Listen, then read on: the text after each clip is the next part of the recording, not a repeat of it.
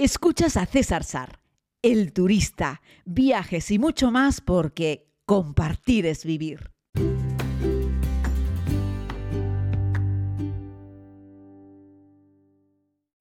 Saludos querida comunidad, les hago este podcast desde Tanzania continental. Y bueno, estoy en el aeropuerto de Arusha, que es un auténtico espectáculo de aeropuerto, porque llegas y el mostrador de check-in está todavía en la calle, sobre el asfalto, al lado de un paso de peatones, donde te atiende una persona de Flylink que está sobre un mostrador de madera, eh, en fin, de chapa, viejo, con un ordenador portátil repleto de polvo y una impresora de aquella época y le entregas los pasaportes y juntan todas las maletas, las pesan en una báscula de la época de Matusalén y luego el señor pues va imprimiendo unas tarjetas de embarque que es como un ticket de la compra, básicamente. Y bueno, pues nada, ahí tomas un poco de paciencia. El chico me ha dicho que vamos a ir en hora, aunque en el vuelo de venida de Zanzíbar a Arusha tuvimos un retraso de cuatro horas, pero me dice que ahora vamos en hora. Luego pasas un control de seguridad, que también es como de aquella manera, y llegas a una sala de eh, espera en la que me encuentro, que está bajo un techado prefabricado de metal. Es como un cuadrado abierto por uno de sus lados. El lado que está abierto da un césped, donde a su vez hay también unos banquitos y unas sillas donde sentarse bajo unas carpas de tela que dan directamente, directamente a la pista del aeropuerto. Es decir, eh, si sales, pues tocas los aviones.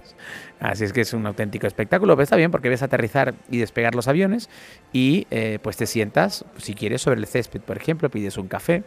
Y bueno, es todo a base de pequeños prefabricados. Y bueno, esto es de los aeropuertos más eh, especiales, particulares que he tenido la oportunidad de ver a lo largo de mi vida, de mi vida de viajero. Así es que el aeropuerto de Arusha es algo que merece la pena disfrutar, ¿no?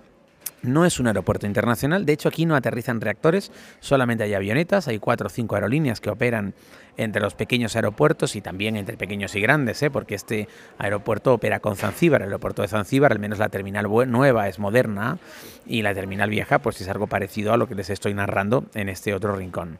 Y de aquí podrán también a Dar en Salam, en fin, se vuela a Kilimanjaro, a distintos lugares, pero el aeropuerto de Arusha es un aeropuerto muy pequeñito.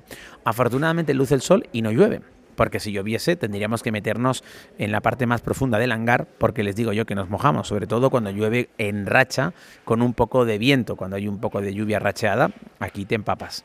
Y nada, eh, no hay un, pues no hay una pantalla en la que te digan cuál es el próximo vuelo que va a salir.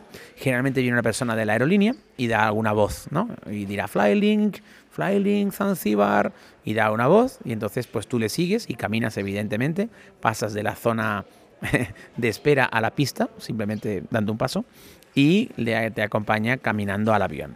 Y ahí subes de a uno, no pueden subir dos personas a la vez, porque esas avionetas tienen unas escalerillas eh, que es parte de la puerta del avión. Es decir, imagina, ¿no? Es como esos jet privado. Es decir, la puerta es eh, la escalera, baja, se, eh, se, despliegan unos escalones y subes. Si suben dos personas a la vez, se podría romper la escalera y por lo tanto la puerta y por lo tanto no podríamos volar. Así es que es importante. Para la gente que lo pregunta, Decir que ninguna de estas pequeñas aerolíneas que hace vuelos internos dentro de Tanzania eh, pertenece a IATA, es decir, no están certificadas. Ninguna de ellas podría volar en un país desarrollado, en un país occidental. Absolutamente ninguna. ¿Son seguras? Pues sí, que yo sepa no se ha caído ninguna, ni han matado nunca a un turista. Son avionetas, las avionetas son muy seguras. ¿Se mueve? Pues se mueve un poco, depende del tamaño de la avioneta. A veces vamos en palomas que son para seis pasajeros, a veces vamos en el avión más grande que es un doble hélice que tiene 21 asientos. Hoy no se le incualiremos, nosotros somos 11 y también tienen una avioneta de 12 plazas, así es que ya lo veremos. Eh, cambia mucho porque una vez que despegas aquí en Arusha, atraviesas una zona muy selvática, muy verde y ahí pues suele haber eh, un poco más de turbulencia porque encontramos pues bolsas de aire frío, de aire caliente, sobre todo en las primeras horas de la mañana cuando sale el sol, que ya sabéis que evapora un poco pues el sereno de la noche y bueno pues cambia, las bolsas, las burbujas de aire caliente pues ascienden y ahí ahí puedes encontrar alguna turbulencia. El vuelo, cuando ya llegamos al Océano Índico, a la zona de mar, pues es mucho más estable, mucho más constante. Eh, y luego cuando ya nos acercamos a, a, Zanzíbar, pues de nuevo encontramos alguna pequeña turbulencia.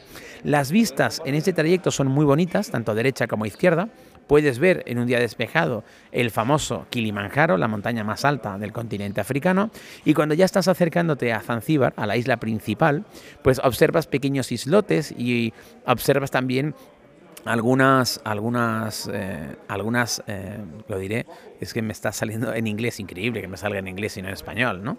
Eh, algunos sands que son como unas bandas, unas barras de arena, ¿vale? Que cuando sube la marea quedan sumergidas y cuando baja la marea quedan emergidas, ¿no? Y llega incluso a secarse la arena y es un espectáculo porque tú puedes ir con una barca hasta una especie de playa que está en la mitad del mar, que no es, no es una isla, fue una isla en su día y se ha, ido sumergiendo a lo largo del tiempo, ha quedado sepultada, ha quedado sumergida por el agua, perdón. Pero claro, cuando baja la marea, parte de esta arena queda al aire.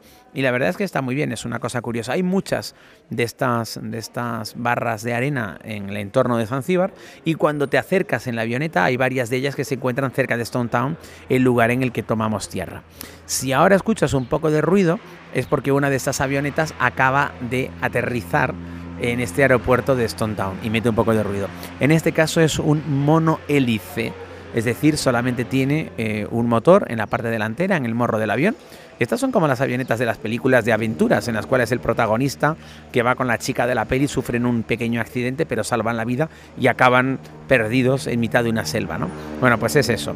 Esta sería la típica avioneta a la que se subiría Indiana Jones para eh, salir huyendo de los malos y él mismo tomaría los mandos para despegar a último momento, ¿no? Bueno, pues estas son las avionetas que operan aquí.